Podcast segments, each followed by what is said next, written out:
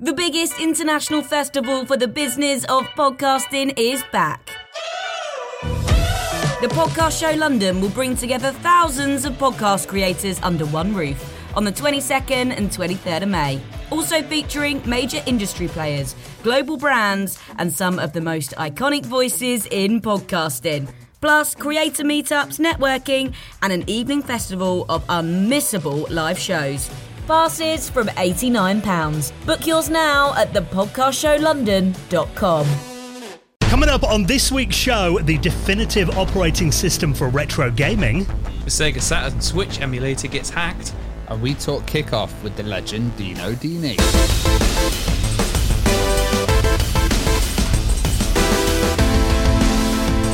The Retro Hour podcast is brought to you each week with our good friends at Bitmap Books. Now, available from the end of this month, check out The Secret History of Mac Gaming Expanded Edition. If you thought the Mac wasn't a gaming platform, it started some of the biggest franchises in gaming history Myst, Halo, SimCity, to name but a few. And this book goes really in depth, over 480 pages long. Available from the end of this month. Check that out and the rest of their retro gaming books at bitmapbooks.co.uk. Hello and welcome to the Retro Hour podcast, episode number 298, your weekly dose of retro gaming and technology news with me, Dan Wood. Me, Ravi Abbott. And me, Joe Fox. And a very warm welcome to this week's show, the podcast that talks about classic video games. Video games like, uh, I don't know, Mortal Kombat, Pac Man, Space Invade. Name some retro games, Joe. Oh, why, why'd you always put me on the uh, on the on the spot? Come on, this is meant to be a pacey intro. Like Time Crisis, Contra, Resident Evil, Castlevania, anything like that. If you like anything retro, you're going to find it here on the Retro Hour. There you go. that is what we do each week. Not only do we bring you up to date on everything that's happening in the world of retro gaming and technology, which, you know, over the uh, almost 300 episodes of this podcast now, and that we'll talk more about in just a moment, but we've, uh, you know, we've seen the retro scene over the six years. It just seems to get bigger and bigger all the time, doesn't it? Because I remember in our early episodes, there were a lot of people that thought we might maybe get to maybe 10, 20 episodes and we'd probably run out of steam or things to talk about by then, but it didn't happen. In fact, it's busier than ever now. It's it's crazy, yeah. Uh, we have people like, oh, you're going to run out of guests and everything, and it's like we're nearly hitting 300. And you know, I thought we were going to run out of news as well, but uh, there's mm. a new news item every single week, and quite a few. You know, there's a lot going on. It's like a it's a bit of an industry, isn't it? This kind of retro tech and nostalgia industry. Uh, you know, old computing add-ons, kind of. Uh, little mini systems and all of these devices that are coming out. And you know, when we started, a lot of it was like homebrew and kind of mm. homemade stuff, and people just creating cool little products. But now it's actually companies on it and uh, commercial, which is kind of crazy. Yeah, it definitely has developed into almost a, a subgenre of gaming. I think retro gaming. Yeah, definitely. And, and and you know what also helps, like you know, people thought like, oh, they're going to run out of gas and stuff like that it helps that we've been going that long now. Stuff's becoming retro. What wasn't retro when we started, yeah. so we can start interviewing them. Lot. First episode is retro. yeah, exactly. You're right though. Yeah, I mean, we, you know, we're covering stuff like you know, moving into PlayStation Two and GameCube and that era, which you know, when we started this six years ago. A lot of people said, yeah, maybe the Dreamcast didn't get away with that being retro, but PlayStation 2 isn't yet. Now I think, you know, PS2 being over 20 years old now is definitely in that camp of retro, even though there are some people that would disagree with that. But I think from our perspective, it definitely is. But it does mean we've just got so many different games and so many different genres to cover. And I think actually, um, over the almost six years that we've done this, probably we haven't covered football games quite as much as we should have because it's a massive genre we haven't covered sports games as much as we should have really. And uh, yeah i think particularly football games. And uh, today we are talking to an absolute legend and that's dino dini and he's behind the kickoff series of games.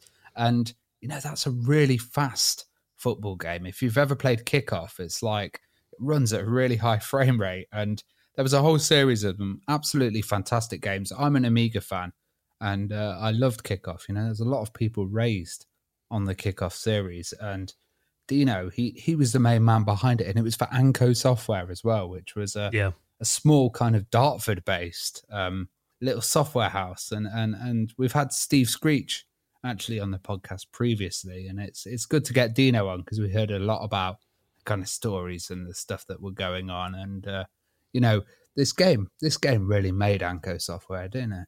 Yeah, well, I remember. Cause, I mean, I'm you know, hands up, I'm not really a football fan at all. Um, you know, watch it when the World Cup's on down the pub or whatever. But actually, in terms of football games, I play something like FIFA and I'm completely lost. I've got no idea what I'm doing. But games like Kickoff, you know, because it was such a it was more like an arcade game really. You didn't have to really know the rules of football and you know, it was a very fast action based game and you could play it. You know, it was a great couch gaming experience and I found the same, you know, we've done an episode with Jon Hare about sensible soccer in the early days of this show. Those are kind of the two games that were not only similar in the regard of they were both arcade kind of games and very fast, but also they're actually pitted against each other as rivals back in the day, mainly by the magazines, probably. Yeah, and also like um, he worked on the Player Manager series and stuff, so there was a lot of kind of using the same engine and uh, a lot of different versions of the game and stuff. But yeah, there was this this great war that was uh, that was kind of hyped up in the press and stuff, and and and we definitely talk about that. This is a very open interview from Dino, and uh, you know it's it's it's really great of him to come on and chat to us. I will say that you're right because um, I remember I went to a video games museum in Rome, um, probably about five years ago.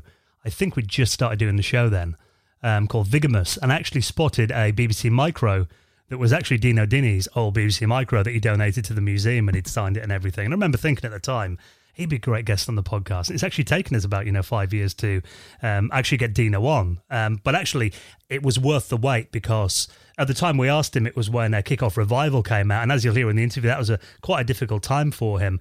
And the the journey from those original kickoff games through the last like 25 years or so, it hasn't been all smooth sailing. And actually, Dino, this is I'd say this is one of the most open and honest interviews that we've ever had from a guest. I was, was about to say that this is one of the most frank, kind of mm. open interviews, and uh, you know, it, real pleasure that he's actually come on and talk to us. And um, you know, what we like to do on this show is kind of get people's full story, warts and all. And uh, yeah.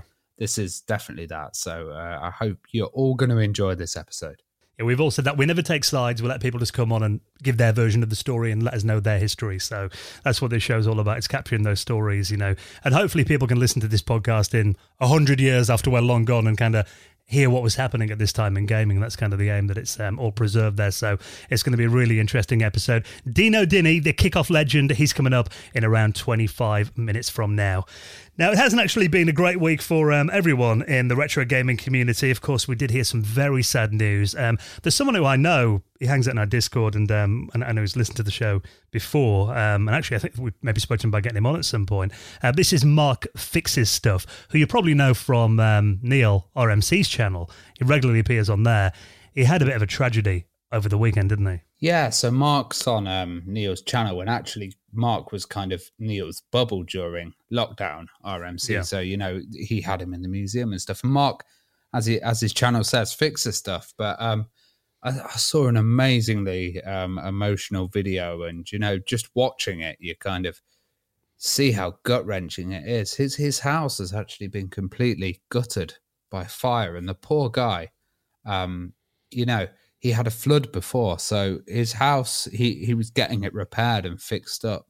Uh, luckily, nobody was in the actual house, but um, hmm. yeah, it's been totally gutted. And poor Mark, man, you know, um, it's just tragic when something like that happens with all your memories and uh, just your whole life pretty much going. So there's been a fundraiser that's been uh, running for Mark, and amazingly, they've uh, hit 20k already yeah, I'll stick it out on Friday. Then if it updates, I'll um, I'll put it out on Twitter as well if people want to check it out. But um, I mean, you know, you watch his latest video and it shows you can just see like the shell of a PlayStation and uh, his MSX is just melted on the floor. And as guys who have a collection of retro systems and collection of retro games, you know, it, it's your worst nightmare. Not only losing everything in your house, your whole collection going in one fell swoop as well. It's, it's always just, a worry, isn't it? Because yeah. some of these machines that we're using are like 30, 40 years old and stuff. And uh, yeah, you know, it's it's uh, be safe, folks. You know, be safe out there and, and and sensible with what you're doing. That is one thing I've seen come out of this. The amount of people now that are suddenly like, well, maybe I'm going to check those power supplies, and maybe I'm going to make sure there's a smoke alarm working. And you know, so in a way, it could help other people. You know, the fact that it's obviously a massive tragedy that he's gone through this, but a good, you know, reminder to, to check things over and make sure everything's electrically safe. Uh, but of course, if you're doing a donate to Mark, I mean, it's the whole community is coming together to help him get back on his feet again. So we'll link that up in our show notes, the latest fundraiser, and uh, hope you can rebuild, Mark. Best of luck. Now, before we get into the news stories this week, let's give a huge thank you to one of our lovely friends who support the Retro Hour podcast. And this is our good mates at monsterjoysticks.com. Have you got your monster joystick nearby, Ravi? Uh, yeah, I have. And I've got it attached to my Amiga at the moment because it does one vital function, which is it remaps up to jump to another button. So it actually makes my Amiga exper- experience really good. I'd say it's probably the best controller I've had for the Amiga. And, uh, you know, there's been lots out there, but uh, this one is my arcade one of choice. And I'm running it on my CD32 at the moment. Absolutely awesome kit. And it's got those uh, genuine Sanwa arcade parts as well. You know, when you were a kid, wasn't it always a dream to have a proper arcade joystick at home? A clicky oh, joystick. That's a cli- I was going to say a clicky joystick. Not just a joystick, a clicky one, Dan.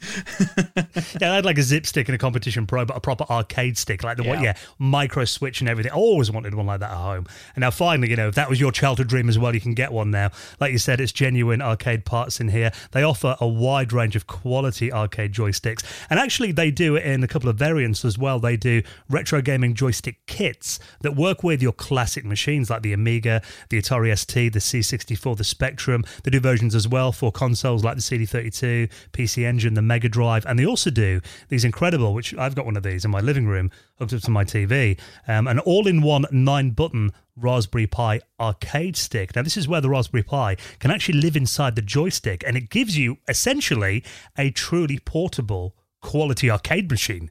You know, you just take the power supply around, HDMI cable, plug it in to any TV, and you're playing your arcade games. You put MAME on the Raspberry Pi. And they've got deluxe kits as well with the genuine Sanwa arcade parts designed to survive the most extreme usage. Which, if you've ever seen me play games like Mortal Kombat, which I know uh, Joe's definitely witnessed, it needs to be rugged to survive my uh, I was my say they need to be rugged to survive the rage quits, but they definitely do. They definitely do yeah. survive. I, I, think that's Joe's uh, Christmas present in the bag there. I, I was uh, going to say I, I, was just, I was just looking at this going, I hope I get one of these. well, I mean they're they're really precise as well, you know, especially if you want to play those classic arcade games and that muscle memory is all still met there. I mean, you're not going to get any lag or anything like that, and even do some more um, budget friendly arcade part options as well. And you can assemble the kits yourself. You only need a screwdriver, you don't have to solder or anything like that. Really straightforward. Even I can put these together. So you can check them out and support the podcast. Their link is monsterjoysticks.com. And a big thank you to our mates at Monster Joysticks for their support of our show. Now, the time this podcast comes out, actually, a lot of people are getting hyped for um, the N64 and Mega Drive games that come to the Nintendo Switch. I believe it's um, October 25th, like next Monday. But actually, there are other emulators that already kind of run secretly in the background on the Switch, including a Sega Saturn emulator that's been used for a few retro games on there that's now actually been exploited and turned into pretty much a full Saturn emulator that you can run a load of games on the Switch. This really confused me when because of you guys did the news this week. I didn't do the news this week. That's why there's no Castlevania or Resident Evil. And uh, and I was like, wait, what what have I missed? The Sega Saturns on the Switch? Like when when did this happen? Like, you know, I saw the announcements last, you know, the other week for the Mega Drive and the N64. But no, no, it's not not quite what I thought. So like like you say, Dan, um, there was a bundle released earlier this year um, of Cotton 2, Cotton Boomerang, and Guardian Force, which are all Sega Saturn shoot 'em ups, um, which is both tweet, uh, both ported to PS4 and the Switch. And apparently they weren't the best ports, they've got quite a bit of lag to mm. them. So some fans, as they always do, have hacked hacked the game and found that they are running on a Sega Saturn uh, emulator, um, and the technology, the emulation technology, is called Zebra Engine. And hmm. essentially, mm. they found that you can just plonk any old Sega Saturn game in there, ROM, and it works really, really, really well. Apparently, but apparently it's a variant of a of a engine called SSF. It's actually an open source, or sorry, a closed source emulator that's been around for about twenty years. Um, yeah, so I've heard, well. but apparently it works really, really well to put other games in there. Now I'm just hoping that like you know Nintendo don't do any sort of patch to like brick your Switch when you do this. but that sounds awesome to me. You know, there's a, a really, really cool hour long uh, video about it that will be, you know, in the show notes, which I haven't got around to watching yet. Because, like I say, I, w- I was completely baffled by this, but this looks absolutely awesome. Now, Ravi's now, correct me if I'm wrong on this, Ravi, or have I, have I nailed it there? Yeah, you've you've pretty much nailed it. Um, Awesome. because it's, it's it's it's a tough one to emulate the, Yeah. the Saturn because it's it's got those two CPUs. Yeah, yeah. Um, uh, the, the the one thing I'd say is yeah, they found it inside this. It's a game GBA Temp forums, which if you haven't checked out GBA Temp, wicked. That's where I get all my Wii U modding stuff from because they're always modding absolutely everything on on that site. So it's really really good resource and cool community. And they found out if you've got a homebrew um, switch, then you can actually swap out the game that is within this uh, emulator. Uh, So it has to be a hack switch. Then you've got to. yeah, yeah, yeah. yeah. So so you'd swap out Cotton Two or one of them with one of the games. Now the thing is, this is like really accurate with all of the games. Like uh, you said, there's a lag on there. That's an input lag. Mm. But if you overclock the switch, um, the input lag's like greatly reduced. So if you use like you know you've got a homebrew setup on there, you've got a little overclocker app. So if you actually overclock it, then then it has the power to deal with it because you know I guess it takes a lot of power to um accurately kind of do the uh, Saturn one, and it's pretty mad that they released it with that bit of input lag. To be honest, isn't it? Yeah, it looks like it can just about emulate the Saturn by the sounds of it, you know, without overclocking the machine. They're saying here they've tried a bunch of games in it as well, and actually some of them run really well. Uh, they've got Nights into Dreams running on there. Panzer Dragoon is running really good.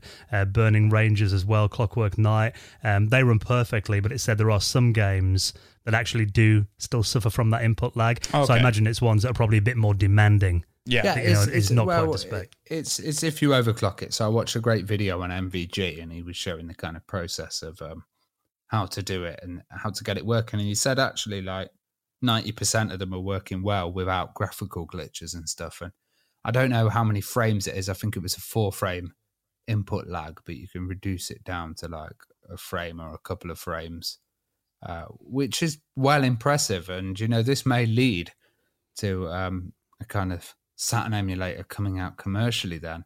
Um, but I don't know, you know, they'll probably do it so it would all be individual releases, wouldn't they? And, Yeah, I mean, well, yeah. we, we've talked about that. It's like the fact that th- there are some great games that, you know, obviously stuff has come out on a lot of the stores and stuff over the years, but there's still, I mean, for example, these, you know, shmup games, a lot of them aren't available on other platforms. And it kind of feels like there is definitely a untapped kind of resource there in the Saturn library. A lot of games that are kind of locked into that system. there, I don't think there's definitely a market for it as well because of you know th- there is more expensive consoles out there, but the Saturn is really expensive to collect for. Like some of these games are like ridiculously hard to get hold of, and ridiculously expensive, and there isn't any you know from my knowledge like um, Panzer Dragoon Saga is like a seven hundred pound thousand dollar game, and I don't think there's any remasters or ports of that game. So I can see why there is that market for people wanting to emulate Sega Saturns on the Switch and stuff. So they, they are definitely missing it, missing a trick, you know, with some of these games. But I'm just wondering from, you know, Ravi telling us then, maybe it's because the quality isn't quite just there yet, you know, with like the dual C you know, the dual CPUs and stuff like that, you know. Maybe Sega do want to do a Saturn Mini and stuff, but they're struggling. Who knows? Yeah. And it's, and it's be. weird that they kind of do this release as well, just shoving the four games on an emulator and doing it. Maybe they were Mm. trying to do it quicker or something. But uh, yeah, it it does seem like a little little kind of leak, you know? Yeah, yeah. or, or yeah, or, or they they've made it kind of easy. It's interesting. I, I I'd love to see what they're going to do with this. Uh, some of the Switch tinkerers. Yeah, it, it does kind of feel like Sega kind of ignored the Saturn in the grand scheme of things, whether it's something they just rather forget about because it was a bit of a flop. Um, but like you said, Joe, it might just be the fact that they, they haven't got it running as smoothly as they want just yet. Maybe that will come. Yeah, So- maybe, yeah. It would be nice to see more of that. Um, I must admit, I didn't hack my Switch. No. I've watched videos on it and it looks like tempting, but yeah, I, I haven't got the balls to do it. If I'm honest, No, I give it to. Ravi. He'll I would, for yeah, I, I wouldn't want to touch it. it took me that long to get paperclip. one. yeah, it looks dead easy as well. So uh, yeah, we'll keep an eye on that. Very cool indeed. Now we've been talking about these um, mini arcades. You know, there seems to be a new one every week at the moment. Uh, this is one actually I used to play in my local video shop when mm. I was a kid, who randomly got um, a Capcom 1942 cabinet in. I remember for a summer um, probably about 1990, 91, they got one in, and I go in there and play it on a Saturday. Um, a game I was never very good at, but um, again, when you're talking about shoot 'em up games, I've always quite liked shoot 'em ups, and that was one of the biggest back in the day. And uh, now it's got a home release, a mini arcade cabinet that looks actually really nice. Um, this is a replicade of 1942. Yeah, this this took me straight back. This did. I I'm I've not played the 1942 games and 1943 and stuff like that very much, but I remember playing them on an arcade in Ventura when I was like 10 years old mm. with, the you know the wood paneling and they've captured the wood paneling really well on this like it looks amazing. So I read the review of it and I had to kind of go hunting a little bit to kind of, you know, find out what the crack is. So it's only a 10 inch arcade machine, isn't it? It's only a, hmm. a little tabletop one. And, you know, I'm getting mixed kind of feelings from it. Like it's $150, which feels a little bit expensive, but it does come with a mini arcade stick that you can plug into it, you know, and it, you know it's portable and it comes with a charging kit and all this kind of stuff. Um, and it does have 1943 built into it as well, which is really cool. Which was, you know, some would say was the sequel was better. There was a lot more. There was more, you know, power power ups and stuff like that in the game. But I think they did a good choice in kind of going for the 1942 aesthetic of it and having the, the wood paneling and you know like the original arcade cabinet and everything like that. But you were looking online as well, weren't you, Dan? And there's there's a lot of mixed feelings about the actual cabinet itself, isn't there? Yeah, well, I mean, this is um, a company called New Wave Toys, and we have mm. talked about them before when they did that. Um, it was a Dragon's Lair mm. um, replica that they did a while ago, which um, you know looked very cool. Um, pricing of them, I think, what was this about? One hundred and twenty dollars. $150, um, 149 this one, yeah. It kind of silently came out. I mean, this has been on the market by the looks of it for a couple of weeks now. First, mm. I'd heard of it um, when Ravi found this today. Um, and again, I'm reading reviews here that say it looks really good. You know, it's definitely got that aesthetic that reminds you of the original system. But there is a review here on um, a website called Game Tyrant that I'll link up in our show notes. And they're saying actually, when you get a bit closer, it's a bit cheap and plasticky, plasticky looking and the back of it hasn't got much attention. You know, it kind of looks like they've cheaped out a bit on that. But also the fact that it's got some um, HDMI problems as well. He's talking oh, about really? the fact he's tried to hook it up to a bigger screen TV, and uh, apparently the the display keeps cutting out, and it takes a few attempts to get it displaying. Could just be an issue with his individual unit, but he's saying the actual screen is so small you know, being that little 10 inch cabinet, that really the only way that you can play it comfortably is by hooking it up to a bigger screen TV and actually using the controller rather than the one that's on the cabinet. So, in many ways, it kind of feels like it's more of a something you're going to buy and just put on your shelf as a decoration, mm. I imagine, rather than playing it. But yeah, I mean, it looks amazing, I've got to say. But um, yeah, I think there are probably better ways to play 1942 if you're a fan of the original yeah. game. Um, something here, though, that might help you with your uh, retro gaming habit. This is um, a company called um, Analogue, who obviously we've covered them quite a bit in the past as well, who want to build the definitive operating system for retro gaming. Now, this is quite a cool idea. I was looking into this, and this was absolutely everywhere. With with um, Analogue, all their kind of stuff seems to go everywhere, and you know they're really good at promotion and stuff. And they've created the uh, Analogue NT before, and uh, the Analogue Pocket, which is a cool little retro gaming device. Um, uh, which kind of does Game Boy games and tons of different ones. Now this is this is a library, um, but the way that the library works is, you know, you'd actually put your game in, and then the OS will find information about that game. So it will probably read the ROM or the code that's within the game and uh, link to that like hex file and uh, withdraw information off the internet or or off databases that it has about that. Kind of like title. Plex does with IMDb. Yeah, yeah, but like you know, you actually put it in, and it will be like, right, this is your rare stadium events games, and here's all the info about stadium events, and it also enables you to um, save setups within there as well. So if you have like on some systems, because I'm assuming this is going to come out on all of the Analogue systems, it enables you to have save states already connected with that game. Um, if you have Bluetooth controllers as well, um, it would like automatically select the Bluetooth and the key maps that you've already put in there. So it, it becomes a huge kind of index, and you can also share a playlist as well. So you can share with your friends, you know, a list of what titles you've been playing, and it, it's quite nice. It's like it's adding extra features to those original carts and giving you more information, like uh, box art and uh, user sets uh, that other users are using, and di- different ways to play the game as well. Quite,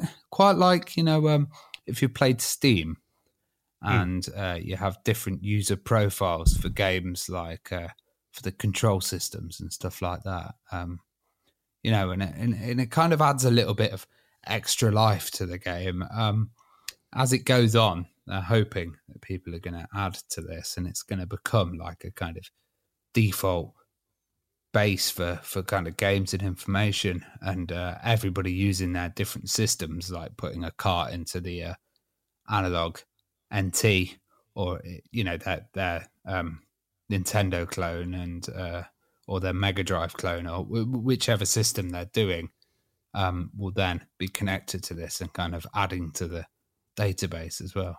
Yeah, and the saying as well, if you, you know, for example, you find something weird at a, you know, a yard sale, you can put that information into your pocket and it'll find out what version of the game is, you know, is it um, how rare it is, is it once in a lifetime find the saying here as well? And also it can get all the rare different versions that you know you might find in uh, torrents and that kind of thing and promotional versions of the game. So it will help you track down specific reg- regions or versions of games as well as revisions that might be quite rare. So it does sound like they're building a massive database essentially that you could you can find anything you want to know about these games on there yeah, kind of like maybe a, a, Wikipedia of gaming or something that mm, uh, is built into know, the system. Yeah, that people contribute to, and then I guess the more people that use it, the better it will get, and the more accurate it will get, and the more unusual titles that will be played on it and stuff. But they need to sell the hardware as well, and I hope that they have like dedicated team members actually kind of working on this OS because I can imagine there can be a lot of errors and stuff, and there can be a lot of similarities, but also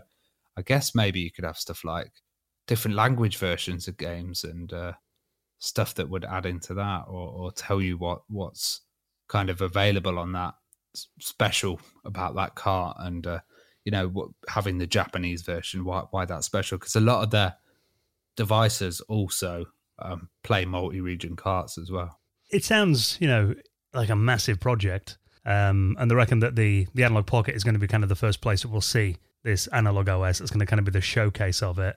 But yeah, I mean, because there is all this all this information is obviously out there if you know where to find it. But you guys probably the same. I mean, if you want to find out something about a game, you know, particularly again, it's not that common. Sometimes going through threads on forums and tweets, you know, there can be so much conflicting information out there. And even Wikipedia, I mean, not everything's on Wikipedia, but even that can be wrong, you know, a lot of the time.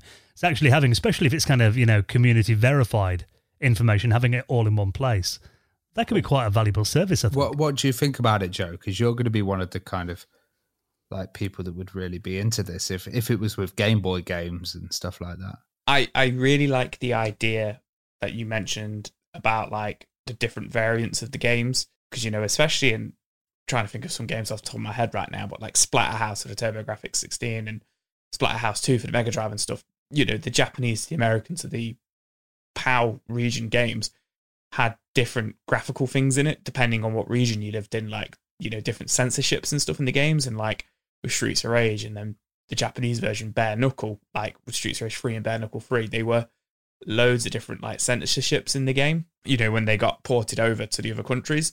So it'd be really interesting to to to have that all in one place in one massive library. You know, like Dan says, sometimes it's not easy. I mean, those games are common games that people know about, but it's cool sometimes to just kind of be able to flick through that on a database. Like I know the Mega Drive Mini was really good for that. Like you could play the different Japanese and PAL versions, like you could flick through it on the Mega Drive Mini, but that's like what 50 games. Yeah. If you had that on like 10,000 games, you know, obviously I know not every game's got a variant, but you know, a lot of retro games do. So I think that'd be really cool. And you know, it's yes. kind of kind of similar to us. Like you know what, what we're trying to do with you know archiving this kind of stuff so it's out there on the internet it's it's very similar to that as well well they need to have a link so you put a game in and then the developer pops up on a retro hour interview and you can listen yeah the there you go there you go that is it Ravi you, you, found the usb yeah. so uh, yeah but that, that could it could be a system seller you know for um these little Analogue devices, you know, if, if it gets big enough, I think. So um, I'll link up that article in our show notes, along with everything else at theretrohour.com. Now, just before we chat to uh, Dino Dini, um, what about this? This could be the most ambitious Game Boy game that we've ever talked about on this show. In fact, a Game Boy game that requires two separate cartridges. This this game is absolutely mental. There's so much to kind of explain about this game. Um, it's pretty mad. Um, Joe, have you have you had a little look at this one? Yeah, so this is shape the Shapeshifter two. So this is the second game in the Shapeshifter trilogy, um, which have all been done by uh, a solo developer called Green Boy Games. Um, so the first game came out on the Game Boy and the NES, but this is the second game, obviously, and he's putting it out on Game Boy. But apparently, this is the first ever Game Boy game that's going to be released on two cartridges to play. Now I'm not too sure how that under how like how that works. Like I've been reading into it and I've I've not got to that part yet, but like, I don't know if you know Ravi, but like, yeah, it, it, it seems pretty mad. It's like quite smart actually. Um, it's it's adventure codes. So okay. The, the whole idea of it is that. because it's like, it's a, it's like a Monkey Island adventure game, isn't it? Like yeah, kind of. Yeah. But it's like also like one of those choose your own adventure books. Yeah, yeah, you know, yeah. You'd go around and you get different chapters and stuff. Where one of the cartridges will produce a code, and I've got here um, Lovebird, would would appear on the one cartridge, and then you get the second cartridge, and you'd enter that code to kind of branch to that point. Um, so you're not actually it's, the, the Game Boy is not saving anything in memory. You're just getting to one point on one cartridge, and then yeah. that that trigger word Lovebird. Uh, you take the cartridge out and you put the other one in, and you type Lovebird into that, and it would like mean that the the story continues. Um, Got you the kind of adventure continues. I think it's quite a smart little way of uh, uh, of kind of linking them together, and, and I guess getting a lot more game out of it because the whole idea of this game is uh, that that you you're a shapeshifter and you, any yeah. animal that you touch you you change into. So they're going to have yeah. a lot and of animals in there, and then that's to like solve the puzzles. You know, you know, I was watching the trailer earlier on. He becomes a beaver. And then he can go somewhere where the beaver can go after he touches the beaver, which I thought was quite funny. But they've absolutely smashed their Kickstarter goal. Um, you know, I think it only launched on the 16th of October, so at the point of recording, three days ago. And right now they're on $57,000 of initial goal of $7,000. So absolutely smashed it. So there must be a lot of love for the first for the first shapeshifter game that he yeah, did. And it seems like it's all mini games here as well. So like with the different animals, and there's like mm. I think there's about 12 that I'm seeing here or something. It's quite an epic amount. Um, it's like mole digs holes in the ground, and then a chameleon, you're the king of disguise. But also Daisy, you just decorate the grass if you're a daisy. a rock, you can be a rock, hard as oh, a wow. rock. My dream come true. And I've got to say, you know, graphically, the animation on this looks incredible. It's jaw dropping for the Game oh, Boy. God, the yeah. amount of detail in here. The, there's there's like pixel art. Like it's the only way I could describe it. But like some of the uh, character panels, you know, like kind of like when they're talking to you and stuff like that, just look unreal. Like I can't believe the amount of detail that they've got into this game. Like I mean, I know we've come a long way since like the Game Boy came out in 1989, and it's over two cartridges, but it looks unreal. Like it looks so good and it's coming out on a physical cartridge as yeah. well. You can get yeah, all of, yeah, or yeah. a ROM, you know, if you just want a, a ROM to play. But um, yeah, you know, the box art and everything, it looks amazing. It even looks like they might have like a code wheel or something in there as well. Looking at, at, the packaging, so that real old school adventure feel. I love adventure games anyway, so um, yeah, this would be definitely something I'd be up for. And uh, like you said, I mean, it's only a couple of days into this Kickstarter, already extremely popular. But if you want to get involved in it, I'll uh, put that in our show notes at theretrohour.com. Now, let's just take a quick moment to give a huge thank you to another big supporter of the Retro Hour podcast. And this is, of course, the wonderful crew at Retro Gamer magazine. Now, Retro Gamer, of course, the essential read every single month. If you like our show, no doubt about it, you have to read Retro Gamer magazine. They cover so much in there. Uh, and in fact, this month it is a real celebration of um, an incredible game that I can't believe is 20 years old at the moment. This is Super Monkey Ball. They've got a really in-depth celebration of uh, Sega's fantastic party game and find out all about the new remaster and the history of the game as well. Uh, were you a fan of that game back in the day, Joe? Yeah, I really liked Super Monkey Ball, but what really scared me then uh, was when you said this game is 20 years old. Super Mario World came to my mind, which is 30 years old, which made me feel really old. So, yeah, Uh, I, I touched on it at the start of the episode then that these games are now retro from when we started, but that sounds awesome. Like the complete, what is it? It's like the complete history of Super Monkey Ball. Yeah. That's Who would you Ultimate play, guy. Joe? ultimate guy. Who did I play? I played the big guy. Of course I did. Oh, You know, Gone the- Gone, because there Yeah, was or- I, or the- I, Me, Me, Baby, and Gone Gone. I was going to say, either the big guy or the baby. Yeah, man. All the way. Well, they cover loads of stuff in Retro Gamer every month as well. Not only have you got that, you've also got the making of Theme Park as well. That was um, one of my favourite Bullfrog games back in the day. That was so much fun. ramp up the um what was it ramp up the salt on the drinks and then Yeah, end up yeah. buying loads but then they all puke everywhere so you've got Salt on the fries, yeah, Yeah. that was it, wasn't it? Yeah. at Mortal Kombat 2 as well. They've actually, it, it's really interesting actually. They're talking about um, Mortal Kombat 2 memories and kind of uh, the harsh lessons that that game taught you back in the day. And also, um, you know, talking about game cheats and stuff and how you learn stuff on Mortal Kombat 2 back in the day. Um, they've also got stuff like um, a report on the Famicom here as well, how Metal Slug 3 pushed the limits of the Neo Geo back in the day, a collector's guide about the Mega CD. You know, if you've got games in your collection, these are going up in value all the time as well. And a nice little feature on the Sega Nomad. That actually, you know, the Nomad, that's something that I've looked at at retro gaming shows before, and I've eyed it up and I thought, God, that looks really cool. I wouldn't mind getting have hold of one those. over those especially the ones where they've done the uh, new muck Will mods as well and uh, you know i never really knew about the nomads back in the day so it'd be really nice to actually read about them Yeah, and if you're thinking of um, maybe some uh, retro gaming uh, related gifts, obviously Christmas only a few weekends away now, which is crazy. And they also do like um, a, retro gaming roundup as well, collector's guide and things that you should be looking out for if you want to treat yourself as well.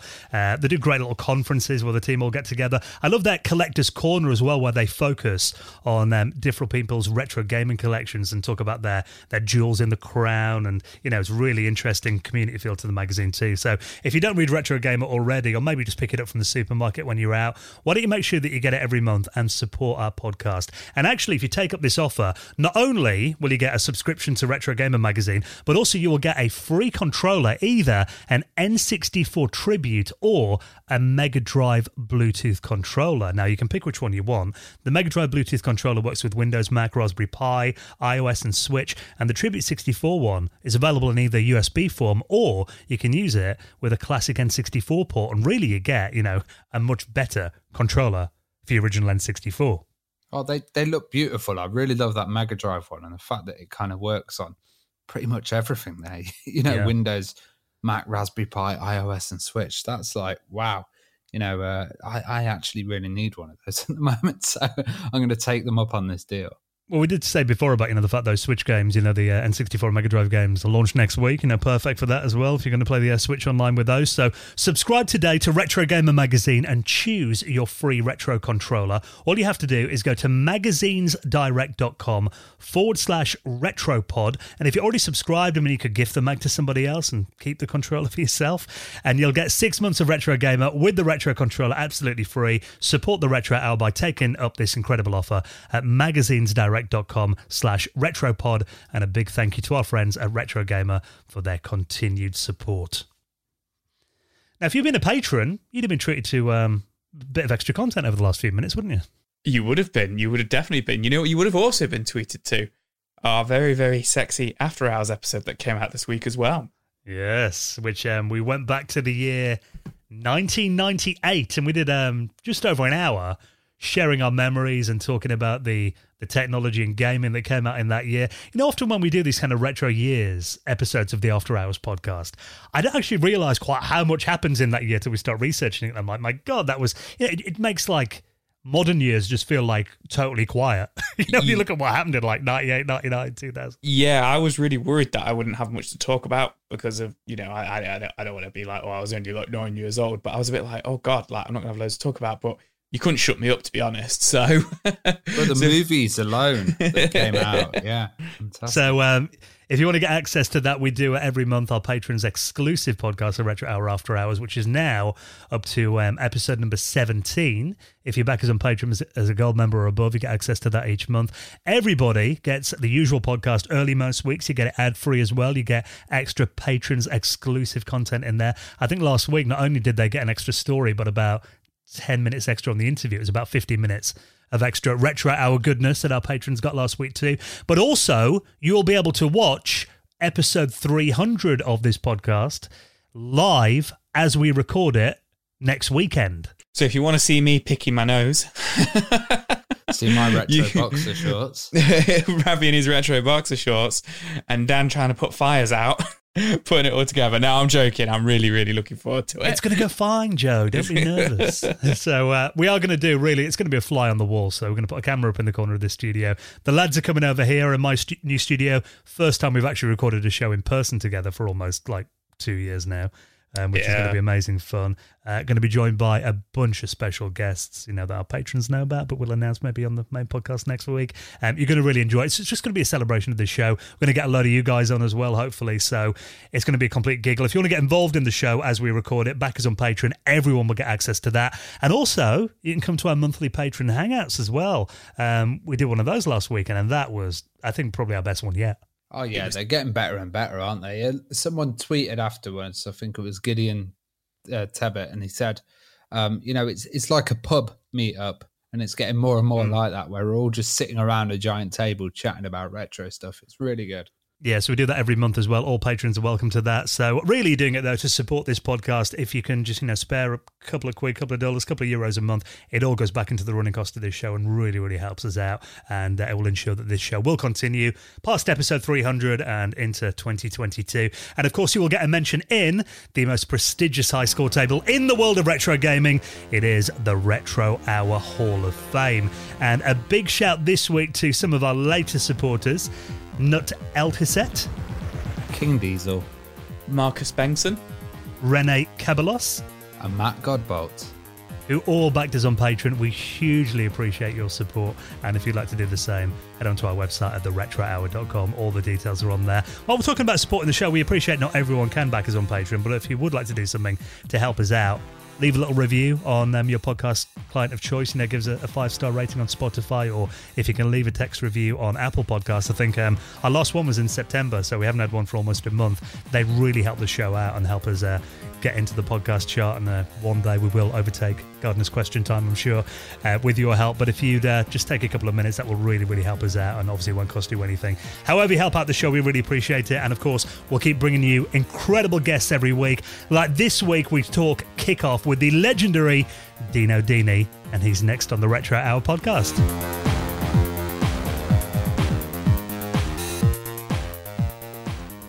If you're shopping while working, eating, or even listening to this podcast, then you know and love the thrill of the hunt. But are you getting the thrill of the best deals? Rakuten shoppers do. They get the brands they love with the most savings and cash back. And you can get it too. Start getting cash back at your favorite stores like Bloomingdale's, Levi's, and Zappos. And even stack sales on top of cash back. It's easy to use and you get cash back through PayPal or check. The idea is simple. Stores pay Rakuten for sending them shoppers, and Rakuten shares the money with you as cash back. Download the free Rakuten app and never miss a deal. Or go to Rakuten.com to start getting the most bang for your buck. That's R A K U T E N. The biggest international festival for the business of podcasting is back.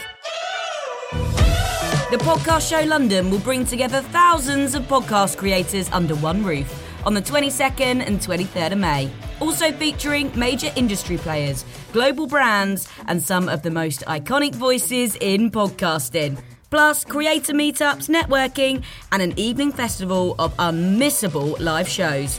Passes from £89. Book yours now at thepodcastshowlondon.com.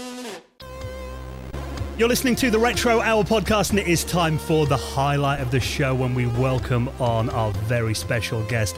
And today we are absolutely honoured to be joined by a veteran of the industry and anyone that loves football video games is going to know our guest today. Let's welcome to the show the wonderful Dino Dini. How are you doing, Dino? Very good, thank you. I'm blushing. well, listen, really appreciate you taking the time to talk to us. Obviously, you know, massive fan of Kickoff, and we'll get into that very soon.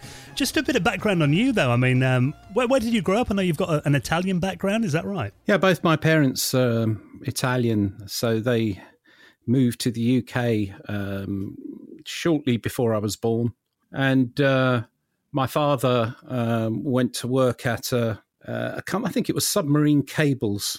So this, the irony there was he was working on on you know the laying of, of, of the technology behind undersea cables. Uh, so that was a big thing back then, which would be like fifty six ish years ago. And then, of course, over the years, uh, that have gradually got phased out because you know uh, we went to uh, satellite technology and and and radio technology and so on. But the irony is, is that it, it, it came back again.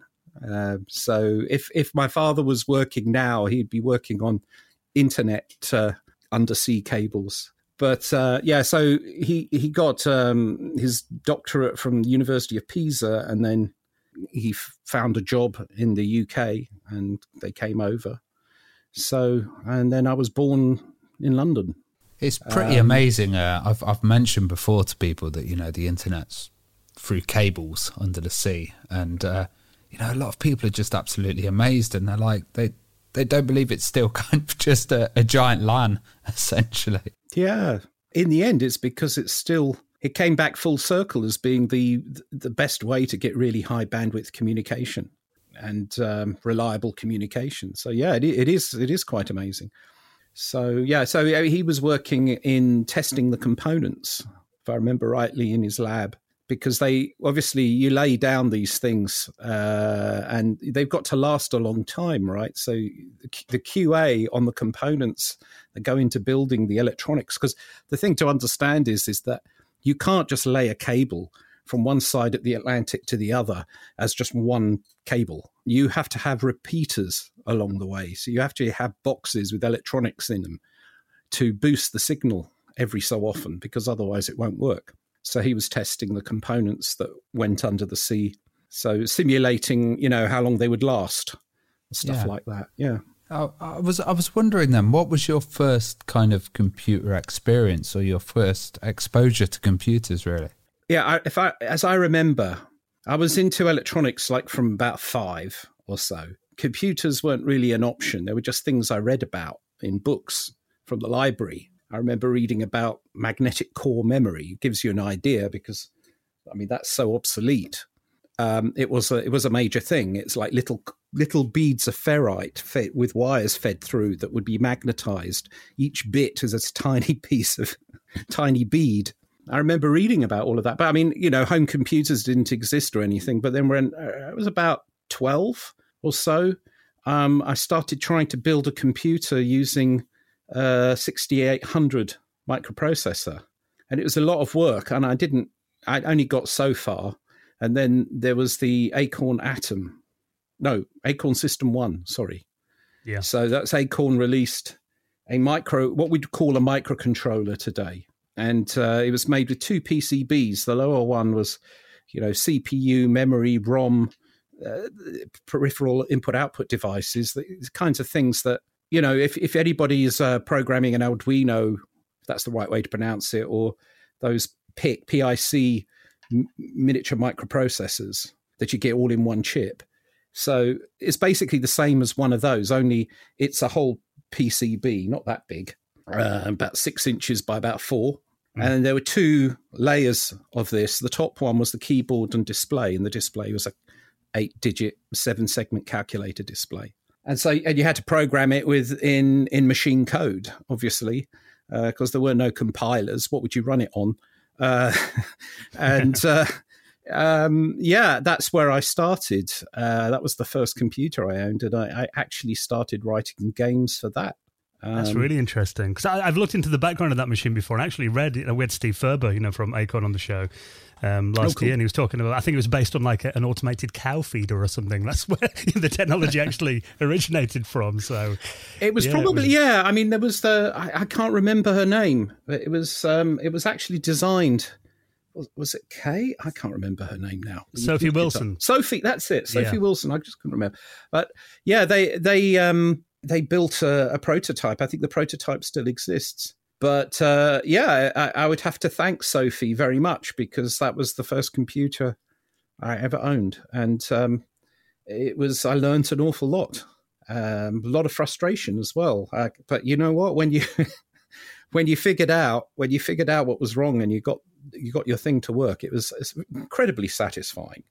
How did you start programming that machine? I mean, were you learning it from magazines? Did you have a local users group? How, how are you kind of picking it, it was, Well, it was so cutting edge at that point. I mean, eventually there were, you know, you, I suppose there, there were magazines eventually, but I got the Acorn System 1 almost out the gate that it was being produced. So all I had was the manual. Uh, and uh, actually, you could still get a, a, printing of the manual and uh, I lost the original System One, but I, I managed to get one off eBay, and, and it needed to be repaired. but I managed to do that about finish that about a few months ago. I actually tried programming it again. I was um, I was I was trying to make an endless endless runner. I actually streamed uh, me doing doing that. I'll get back to it again. But yeah, you just uh, you had the manual, and uh, the it, the manual consisted of um, basically the uh, uh, instruction codes for the 6502 microprocessor, and then some information on the electronic circuitry of the the whole unit, plus the ROM uh, subroutines for for displaying keyboard input and so on. And um, yeah, one K of RAM, and the 6502 being the way it is, is a quarter of that is your stack, and then another quarter of it is your uh, you know fast memory and so mm. in practice, you could cheat and squeeze more out of it, but in practice, you had uh, uh, half a K for your program. And uh, you had to save that on cassette tape, of course, at 300 baud. It's crazy 1K. You wouldn't even get a, a mouse cursor into 1K today. yeah, yeah, I doubt it. Yeah, you would.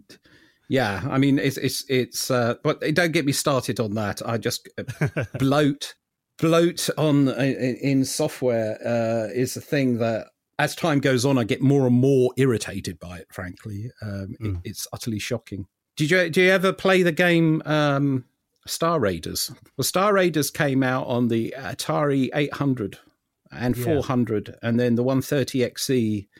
Um, it was 1978 or nine.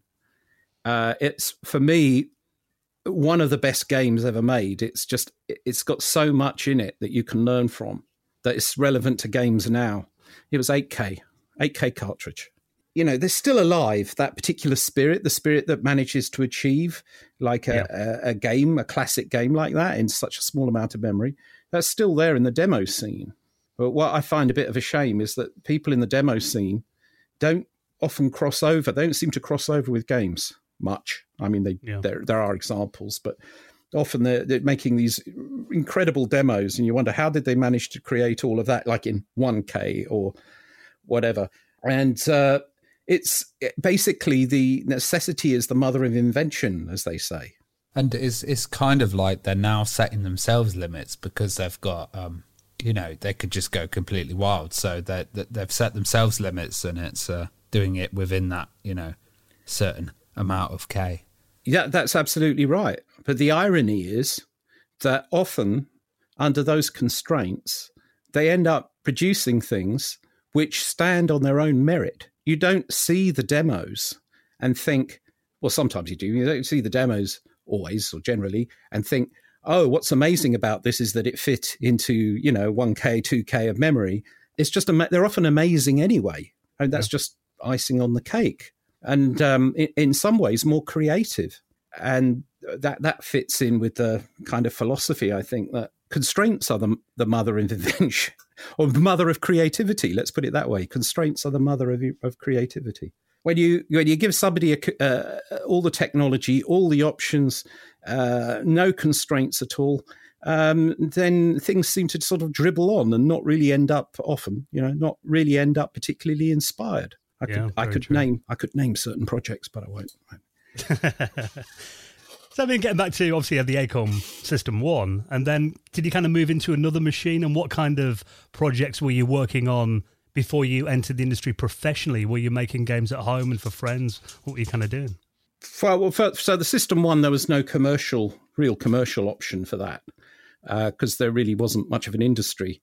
Uh, actually, if I'd got a um, an Atari 400 or 800, much more expensive, and that was from America um, there might have been. The, the system that I got after that, though, was the Acorn Atom, which is obviously also an Acorn machine.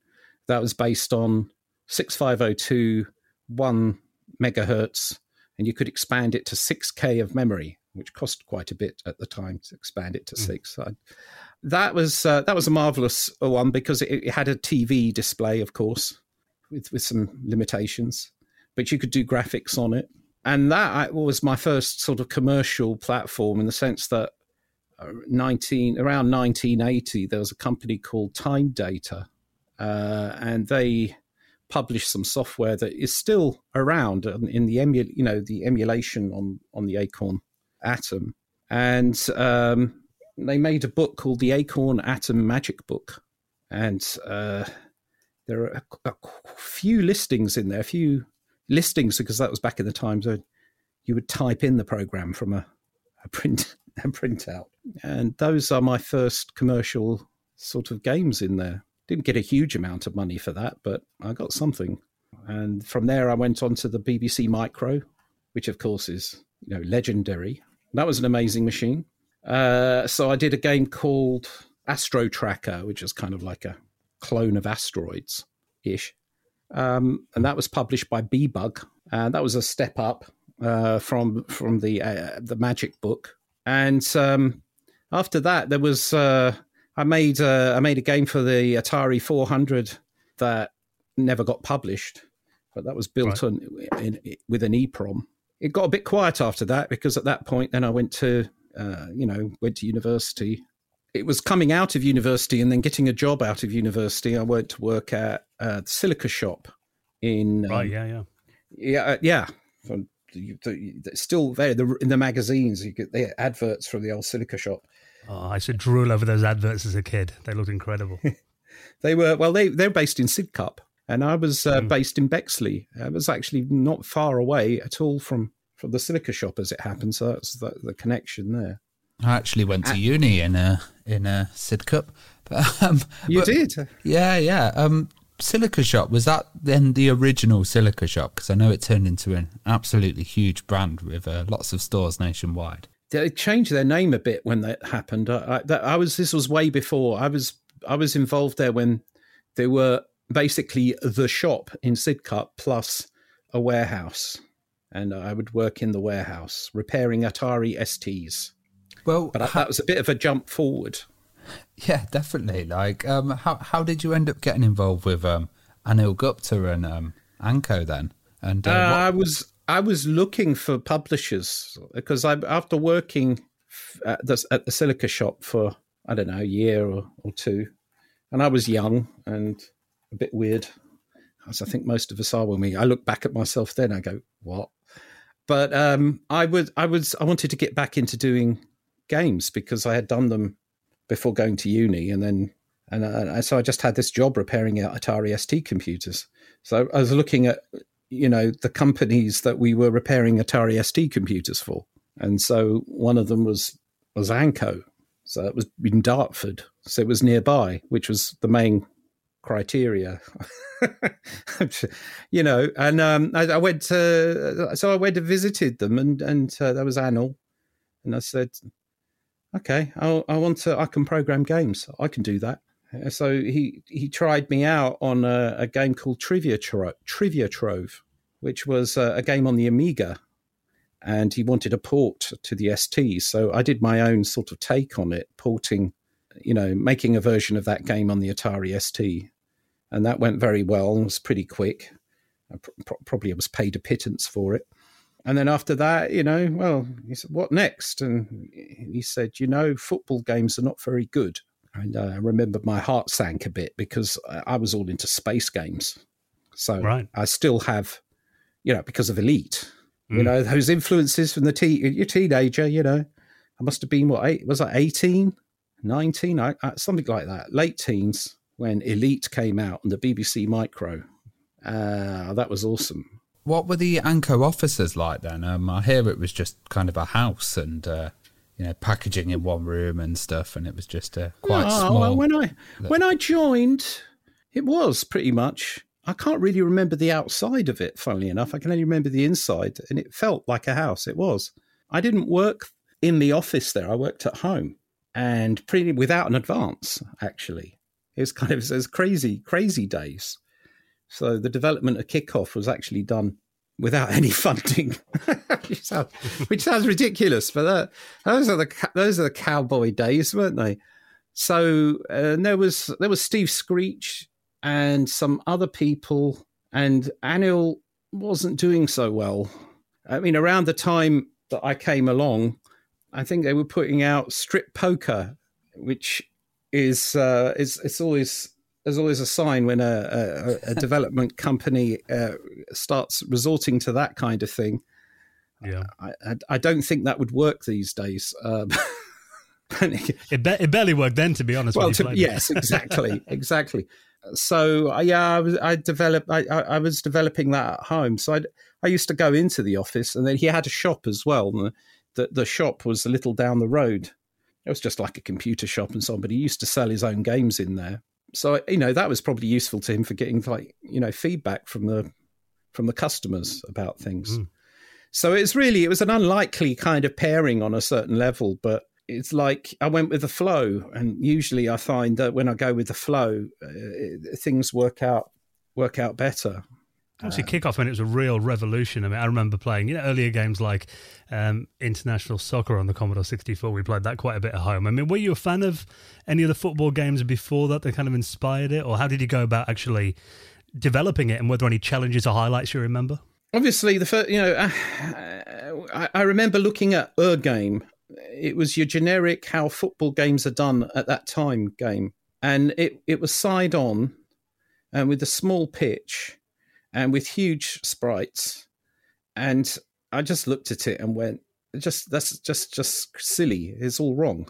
But that's the way they were. And in in a way, it's the way they a lot of games well, maybe they've got a bit better now, but there is a tendency to go that way. It's a little more complicated because we're in 3D and so on. But mm. it's like forgetting that the experience of uh, football heavily depends on the size of the pitch. But you see, if you want to make a game where the characters of the the actual players themselves, this is especially true if you're doing 2D, right? You want to make them big on the screen, then you're going. If you keep the pitch to scale, then you're going to end up with um, not being able to see any of the pitch. I mean, because you're only going to see a tiny part of the pitch. So what they did was they they had the big uh, football player characters and then they made the pitch really small. So it felt more like you know five aside, an overcrowded five aside. I looked at that. I wasn't particularly particularly keen on it. I think I was about the only one I looked at because I, te- I tend to work at, I tend to work in, in in isolation, but I limit my influences from outside because I find that they can pull you, it can pull you and drag you in sort of odd directions that are not necessarily the best, especially if you want to innovate. So what I did was I looked, the scale was wrong. So that was one criteria that I wanted to fix. The other one was um, I was always passionate ever since working on the Acorn Atom, uh, passionate to have totally smooth movement that you only get when you're running at 50 FPS for PAL, 60 for NTSC. Mm. But um, you only get perfectly smooth movement if you're animating everything that quickly, right? And that's what I wanted. So what you've got then is it needs to be fast. It needs to have beta scale. So it really had to be overhead because um, I, I, really didn't see any other way of achieving those two requirements. So that's why it became an overhead fo- um, football game. And it was um, incredibly fast as well. Like, um, did did you kind of do some assembly coding then, and and did you really have to optimize it to get that speed? Because uh, kickoffs always had that like status as being a really really fast game, and uh, once you get quick at it, it can be a incredibly fast the way that the ball travels across the pitch. Yeah, it's. Uh, I think I did a calculation once, and that the if you were to compare it to real players. I think they three times faster than real life. Yeah, they must have been very fit those sprites. Yeah. but part of the argument with that is that you're trying to compress a, a 90 minute game into you can't play for 90 minutes, right? Yeah. So uh, it's still a compromise. If you were to compress 90 minutes into 10 minutes, then you'd be, well, nine times faster. So uh, that would probably be unplayable. So it's taking a license with reality because you can't recreate reality. You, you just can't with a football game. Not if people are going to, unless people are going to spend 90 minutes uh, playing playing the match, right? So I think that was part was deliberate to try and sort of speed speed it up. The other aspect of speed is is just the smoothness which the game updates, because you can also make the game update like half as much, like thirty uh, or twenty five frames per second, and that's kind of independent of how fast things move.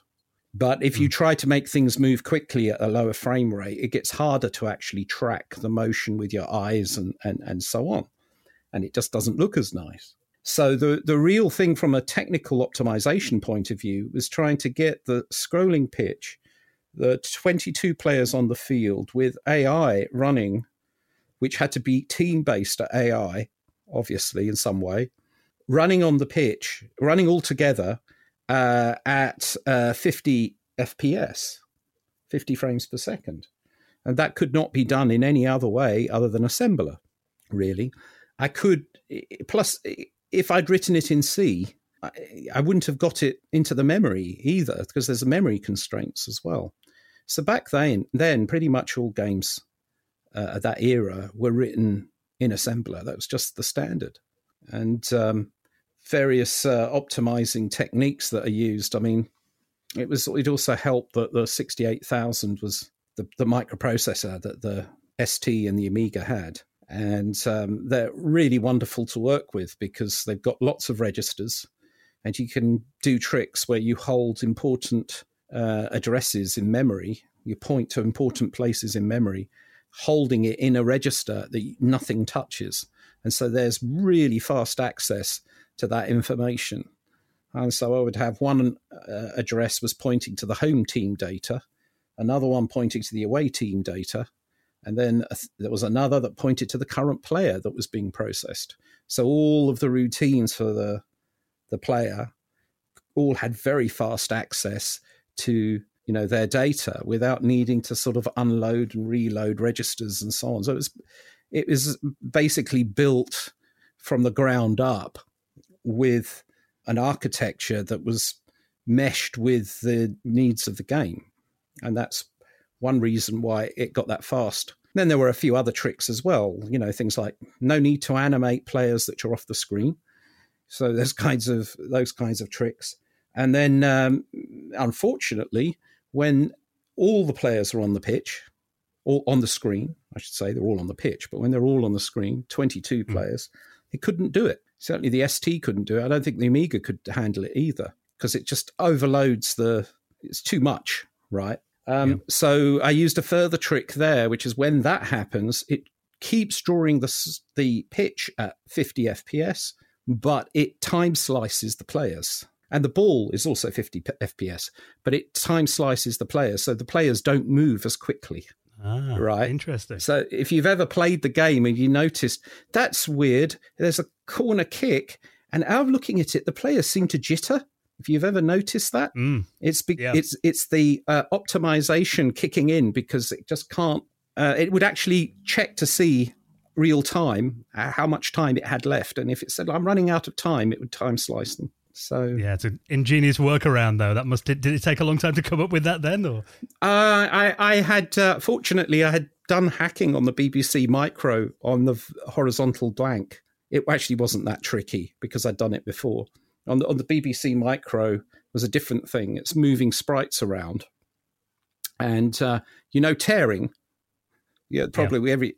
The, I mean, these days your options for dealing with these things are incredibly restricted because the hardware is all in pipelines and all locked down, and and so. But on the I, on this BBC Micro, I had a game called Bandits, and so I had to move a bunch of sprites around the screen, and you know it's a similar kind of problem. Um, but I couldn't wait for the V blank, for the vertical blank. I needed to draw the sprites as the TV is drawing the picture.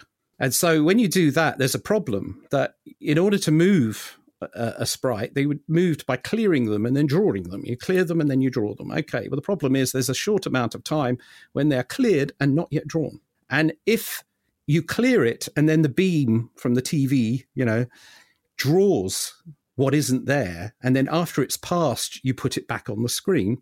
Then for one frame or more, because it beats, you know, like wagon wheels thing, you you end up with it disappearing because it's actually there, but just disappears the moment when the TV's drawing it. Yeah. So um, what I did with that to get around this is it would check the vertical, sorry, the horizontal blank on an interrupt, which was possible to do in the BBC Micro.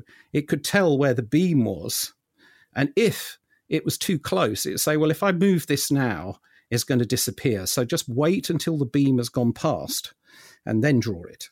I was very proud. Uh, my headphone has just popped out. Um, I was very proud of that. Yeah, and you know, like like you said before, you know, the, the limitations force you to think of creative ways to get around them. Um, yeah, definitely added to the game. I think. One other design decision as well that I thought was interesting about kickoff is, you know, a lot of the time football games, then the the ball stuck to the player's feet and it was very unrealistic. You you decided not to go with the sticky ball and make it more realistic. I mean, was that another design decision that you wanted to get in there? Well, again, when I looked at the other games, I said, I mean, didn't everybody else see it? this is the bit I, I don't understand. Actually, it's like everybody else looking at football games. Did they not immediately see that the ball sticks to the player? It'd be interesting to, to do a survey. You know, people who mm. played games before kickoff, football games before kickoff, if it ever bothered them. I don't know, but it bothered me. I'm looking and going, but that's silly. You might as it's like carrying the ball is functionally there's no difference. You might draw the ball at the foot, but it makes no. It's effectively the same as carrying the ball, and the game is called football because you move the ball around with your feet. So if the ball is stuck to the player, you've actually defeated the whole point of football. Yeah. And so I said, no, uh, I think we need to do this as a, a physics simulation. So the first thing I did was make the ball, bouncing of the ball and um, made that feel good, which meant I needed to put air friction in.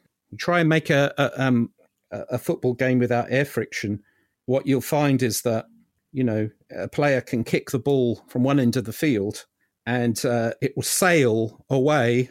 And if you want it kicked with a force that looks impressive, like feels like it's a weighty kick, it's just going to fly out of the out of the field. Yeah. Right. So it's a non-negotiable that you've got to have uh, air friction. Other people made football games that didn't have air friction. You can say it's not non-negotiable, but I, I, I, I think it is. There are certain versions of FIFA where you know I'm not. I don't study FIFA a lot, but this one I've seen so many times. It's just like, whoa! Uh, have you ever noticed that you, the ball gets kicked from one end of the field, really, and it, it lands sort of uh, within the closer than the edge of the 18 yard box to the end of the pitch. And mm. the hmm. ball does this mysteriously odd vertical bounce. So I can tell you what that is. Um, not enough air friction or no air friction. And so to try and get around the problem that the ball just keeps going out of the pitch all the time, they make this vertical bounce. I don't know that that's the reason for a fact, but that's my best guess back then, um, I, obviously the magazines made a big deal about this as well, and I remember it in the playground too. There was when Sensible Soccer came out, there was a perceived rivalry between Kickoff and Sensible Soccer. I mean, did did the magazines make that a bigger deal than it actually was? And what do you think made Kickoff stand out? Well, the thing is, that Kickoff Kickoff came first, but it annoyed whoever produced Microsoft Soccer, which was actually probably it was uh, it was sensible software, I think. do you mean Microprose? Mi- uh, Microprose Soccer. Yeah. I'm sorry, yeah. Micro, right. yeah, Microprose Soccer. Microprose Soccer started development, I believe, after I started development on Kickoff. I remember Anil telling me that some people were very annoyed because Kickoff came out um, and uh, sort of, you know, stole the thunder of of this other other football game. Um, but I mean, I, it was done. I, would never seen the game. It was done in complete, you know, it's completely developed separately. So it comes out, and then for a period of time, it was like all all the rage. But here's the thing: is I I, I tend to think I we get dark here. I say I say what I think. I mean, I'm never I've never been really one to to cater for popularity. I mean, things are what they are. And um, in the end, the success of kickoff was a huge problem because in the end, it means that I get it from many angles. So one angle that I get it are people. It's a very skill based game, right? Uh, you hear many stories about brothers playing games. All right, I imagine there were also brothers and sisters playing games and sit, play, playing kickoff and sisters playing kickoff. But I think being football and the, the, the leaning of society, mostly it was brothers, um, and generally one would win most of the time, and the other would lose most of the time. Normally with a punch in the arm, if I remember. Yeah, this is it. The punch of the arm is important because you know I I just when I made kickoff, I didn't make kickoff with any of these things being things I was considering. I'm uh, 20 something and I'm just doing what I love, making video games, right? So I'm not sitting there thinking, Dino, if you make a highly competitive game that is very skill based, and uh, the skill level required to play the game is such that it's more genetic whether or not you can play the game.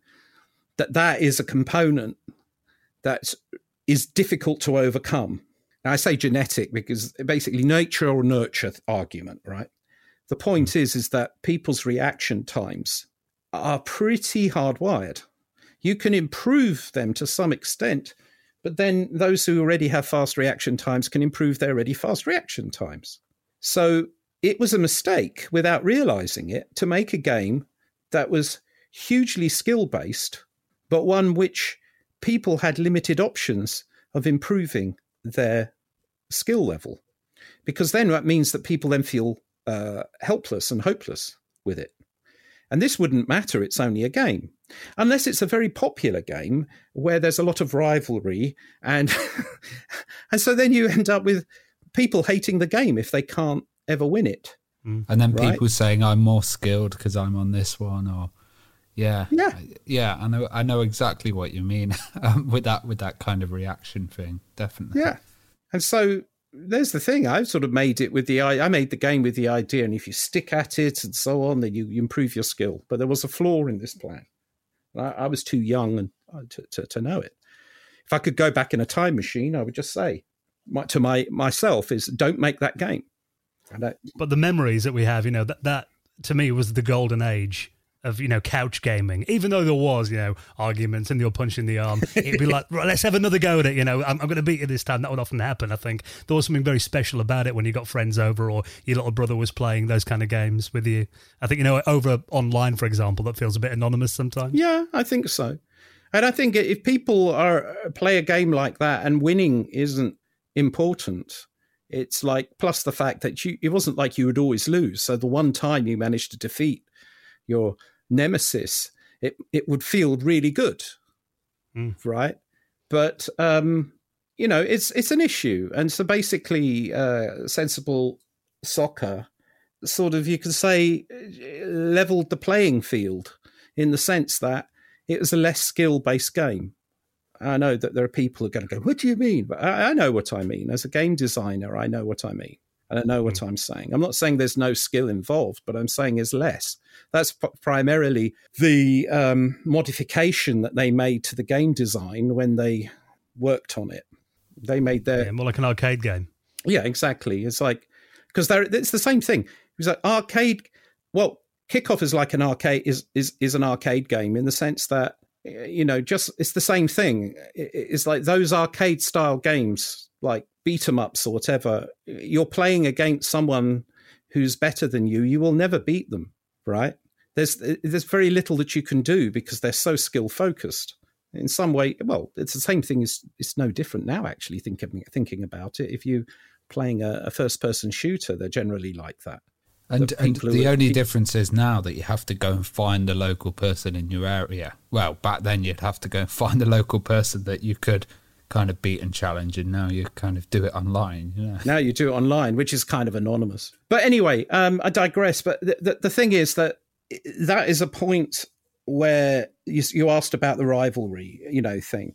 So the other aspect of it is is that you know journalists always need something to print. So you know that's a, that's an element, and so you can make a story. So they made a story out of it, uh, but they they did it without real consideration for, you know, uh, the consequences for those involved, which is which is pretty much always the way with journalism. I don't know. Yeah. and, and it's like there were a lot of mags out back then as well. You know, uh, game video game journalism was a lot more kind of powerful back then. Um, yes, it was than it is kind of nowadays. Uh, there's no doubt about that. So, did they make more of it? Well, no, no, just with one exception. Uh, the exception is Amiga Power, I believe, right? It was the the one where that Scottish journalist uh, was uh, eventually the editor, and I think that's mm. that is Power, right? Um, yeah, yes, Stuart Campbell.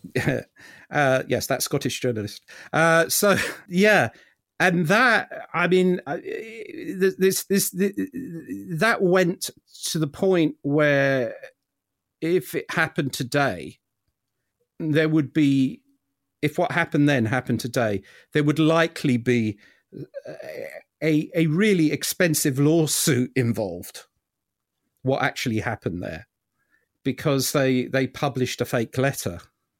Yeah, from me. Yeah, I remember yeah. that uh, controversy. Yeah. yeah, and that's how nasty it got, and it got it got they got nasty because I was staying out of it, and that's a, thing that people forget, and they think I don't know to what extent, you know, the, the view of who Dino Dini is, what, what that is or where that's at. I, it used to trouble me, that question. These days, I, I, I, I don't know. I, I, I, I could talk about it without tensing up, really. So maybe I'm, I'm getting over it now. But, you know, um, but it was, for me, it was a huge, I was, I was staying, I was staying completely out of the whole thing right? Just getting on and doing what I do, which was make games. That's that's that's it.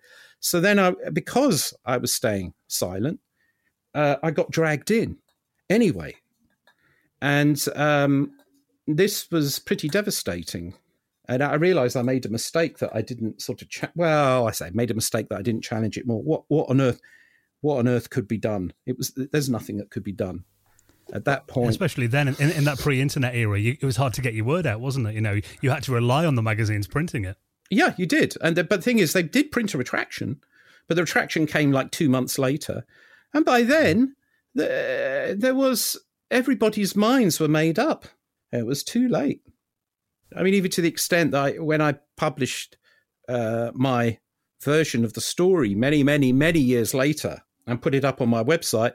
of course, there was a person there who said, "No, it was you." It's like, what the hell? oh well. Um, you, you, ended up getting onto a kickoff too, and uh, that was kind of bigger and better. And h- how did you want to improve the series then? And uh, uh, what did you do to improve on the original? Yeah, there were a bunch of things I wanted to do on that. One of them was to integrate the stats from Player Manager into it.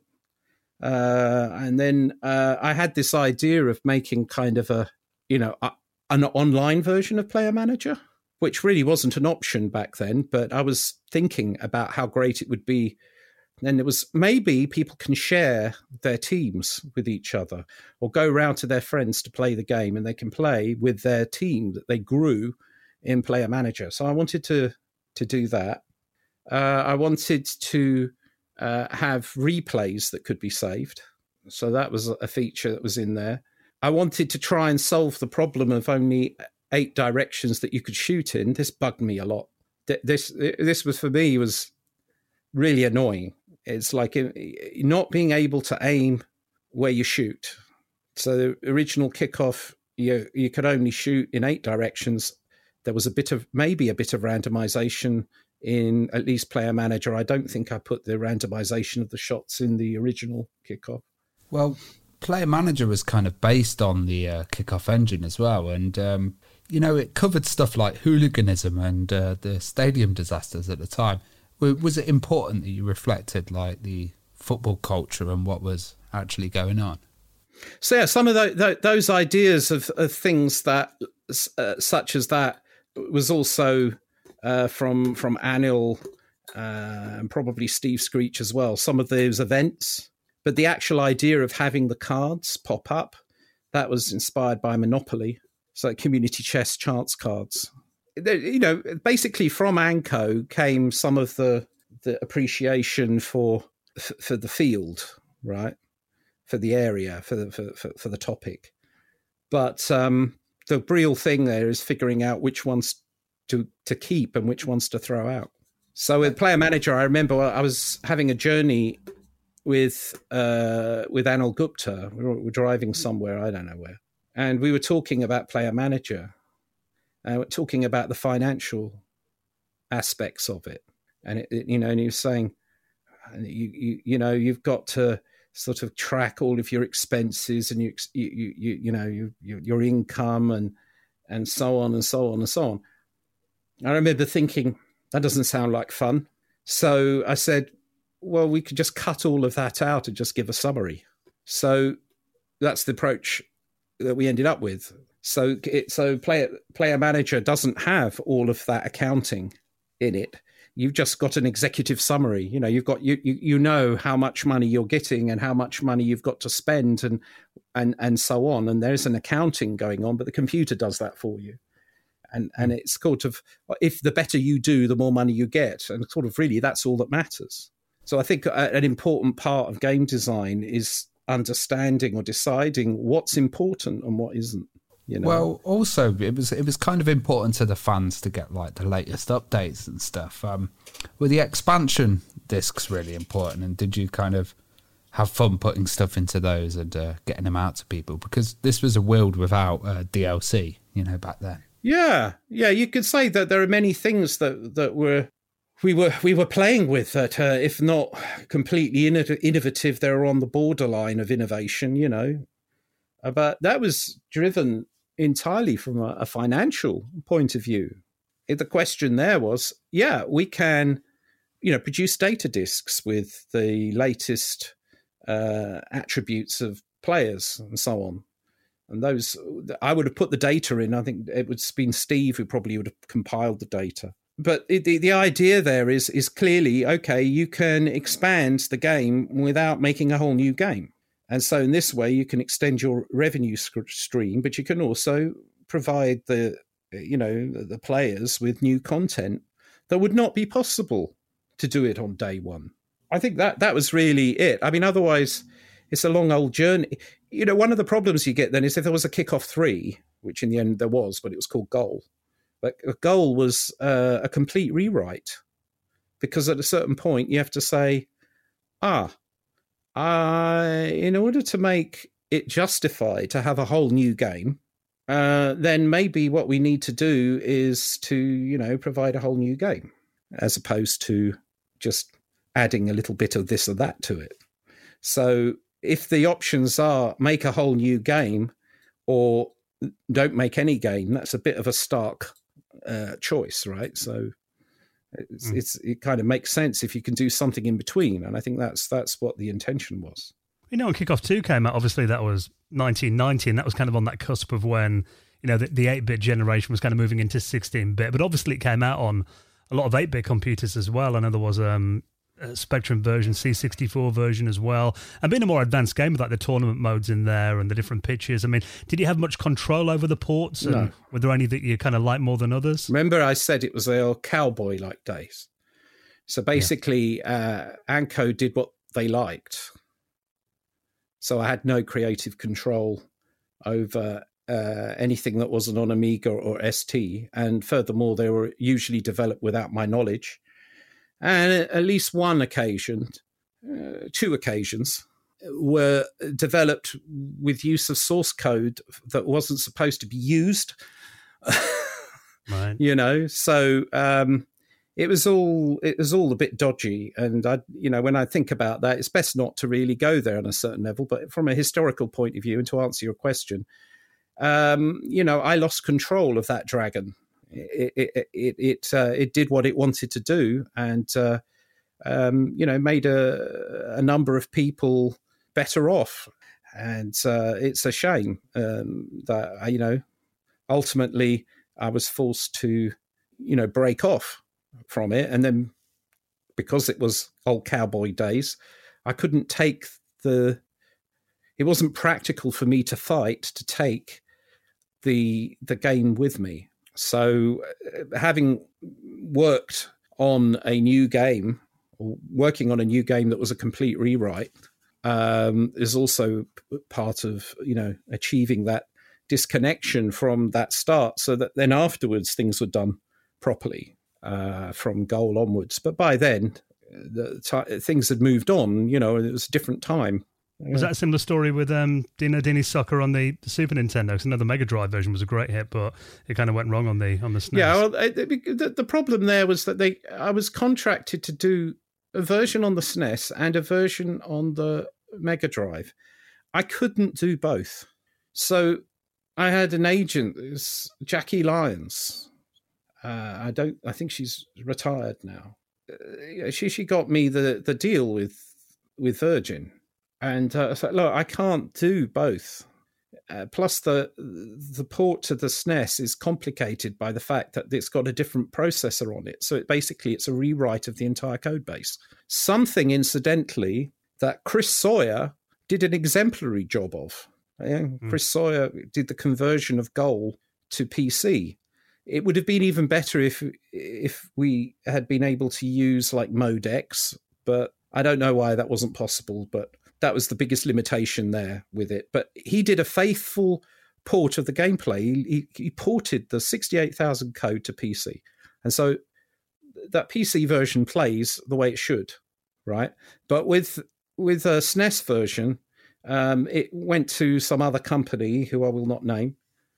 Uh, and um, instead of uh, being faithful to the game design, they decided to just make their own game, in effect and that was a painful lesson because then my name is on is on that. Uh, so yeah, I made a few mistakes. Uh, that you know, the ones that you don't see coming. Um, but uh, that that was uh, that was another terrible mistake because you know I don't want my name on a game that I've got no creative control of. I mean, by then your name it had a lot of value. You know, you you become a well known figure. I mean, did you kind of realize how well known you were and at the time in the industry, and how did you kind of handle that, you know, fame that you received? Well, as far as I, but I couldn't, I couldn't handle any of that because because the whole thing, when I was keeping a low profile because I knew the danger of getting caught up in all of that drama uh, after the fake letter.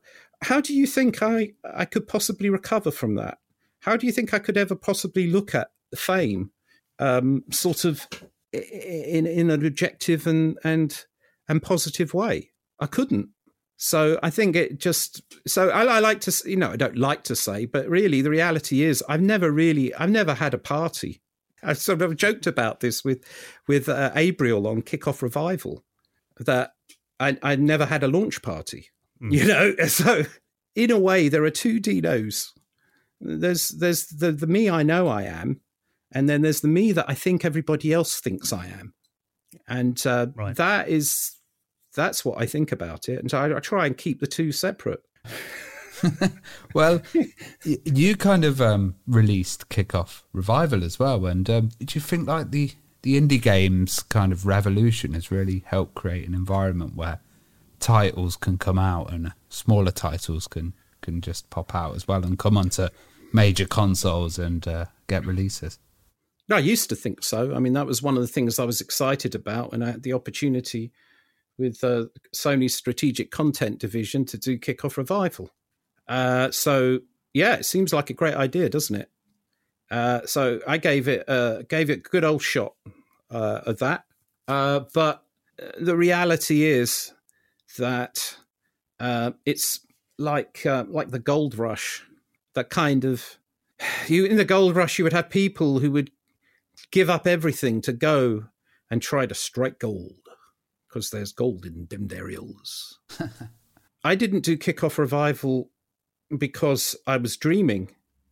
I did it because there was an opportunity for me to answer a question, which is if I had all of the technology of the modern day and I was building kickoff, how would it have turned out? Mm. I'm not saying I totally answered that question, but that was a motivator for, for, for that. And then second, well, secondarily or part of it was the idea that I maybe I eventually be able to make uh, Player Manager 2 because I've been waiting all my life to, to do Player Manager 2. So it's done with a goodwill, is my point. It's done from a point of view of love, if you will, the love of what I do, game development, uh, with loving the monster that I created, trying to, to to work with that. But then when it turns out, that really none of it matters. The monster doesn't care about you. And if I had a message for anybody who's in the creative, doing creative work like this, you have to understand that the thing that you create doesn't give a damn about you. It's not going to look after you. It's not going to protect you. And if it feels like it, it'll rip your head off. So don't do it from the point of view of really wanting anything back. You don't don't do it because you want a career. Don't do it because you want appro- approbation. Don't do it because you want to, you know, finally get to do Player Manager 2. It doesn't matter. Just don't do it for any of those reasons. And if if you do that, you probably don't have much more of a chance of actually uh, being successful than if you don't. But you will have a great advantage, which is that you'll have less stress, less disappointment, and um, maybe uh, more flexibility to see a way through that ironically might actually make it more likely that you get something you didn't know you wanted but but in fact you did. I don't know if that makes if that makes any no, sense. no no i totally get it. Yeah, like I- because you, you you've actually lectured in game programming and stuff and it's like you Sure. know may, may, maybe not just get wrapped so much into a, a certain title or or just kind of you know pr- produce it and then move on or create a, a, another work of art you know keep keep that's it keep kind of going and uh, yeah don't don't get too wrapped up have, have you found that you've like helped a lot of young developers and, and, and students kind of i have no idea I have absolutely no idea if I've been of any help at all. I know that there are some people. I mean, I, I only know the story of of a, of a few, and those kind of can make it worthwhile. I mean, I know the story of one guy who was afraid of mathematics, ended up um, becoming a technical artist, and is working in the US now for a big company. And you know, and then I, I think, well, that was worthwhile. yeah I, I obviously helped them. As a teacher, I did my best. I have absolutely no idea if it actually helped or not. I believed in what I was teaching. And I think that's the same with games, maybe. It's like, I don't, you know, as to how I have to rationalize in my mind the utter disaster of kickoff revival when you're looking at it from a, you know, what it was supposed to be and what it was supposed to enable to actually what happened. Then, but then if I just go back to, you know what? I believe in what I do. I believed in what I did. I believe I did it as well as I could, and that it wasn't actually that bad because um, I know that there are people quite happy with it. Uh, but beyond that, uh, you know, it just is what it is. I've, I've got to ask. I mean, have you got any plans to do any more games? Is there anything in the pipeline that you're, considering or you'd like to do? I mean, maybe something outside the football sphere. I don't know Well, if you've got yeah. I mean, you know, I'm a game designer. I'm a game developer, and right now, uh, in my work, I'm working in the AAA field. I'm working at Splash Damage. I'm having a great old time there, and I'm finding that I'm able to make use of my skills and ability in a meaningful way, and that, you know, that is great, and all I need really. So the the point there is that do I want to make any indie games anymore? I got rather burnt last time I tried. So from time to time, I dabble in some things. So um, I I think that ability, that probably the hardest thing in game development right now is figuring out how to playfully make a game. That's it. Because I've tried making games and experimenting while streaming, and that was an interesting exercise. I, did, I streamed the development of Kickoff Revival, for example. Um, that was an interesting experiment, but the problem there slight is is that slightly is that um, you end up um, sort of the, the the streaming becomes the reason, not the playing. So uh, I am trying at the moment to putting my foot in the water, feet in the water again on developing something, but I'm taking the view of I'm developing it for me because I'm the only person who's ever going to damn well play it anyway, and Right. just see where it takes me. That's a good approach, I think. Yeah, you're not putting pressure on yourself. No, that's it. Don't put pressure on yourself. Well, Dino, an and I know obviously there's been many ups and downs throughout your career, but you know I just want to say a big thank you for you know all the memories that you've you've made with your games that will last a lifetime for you know us and our audience as well. And um, we thank you for being so honest in this chat as well. It's been some really insightful stories. So um, a big thank you for coming on and uh, taking the time to be our guest. Well, week. it's been a pleasure, and uh, yeah, I wish you and everyone and all your listeners all the best.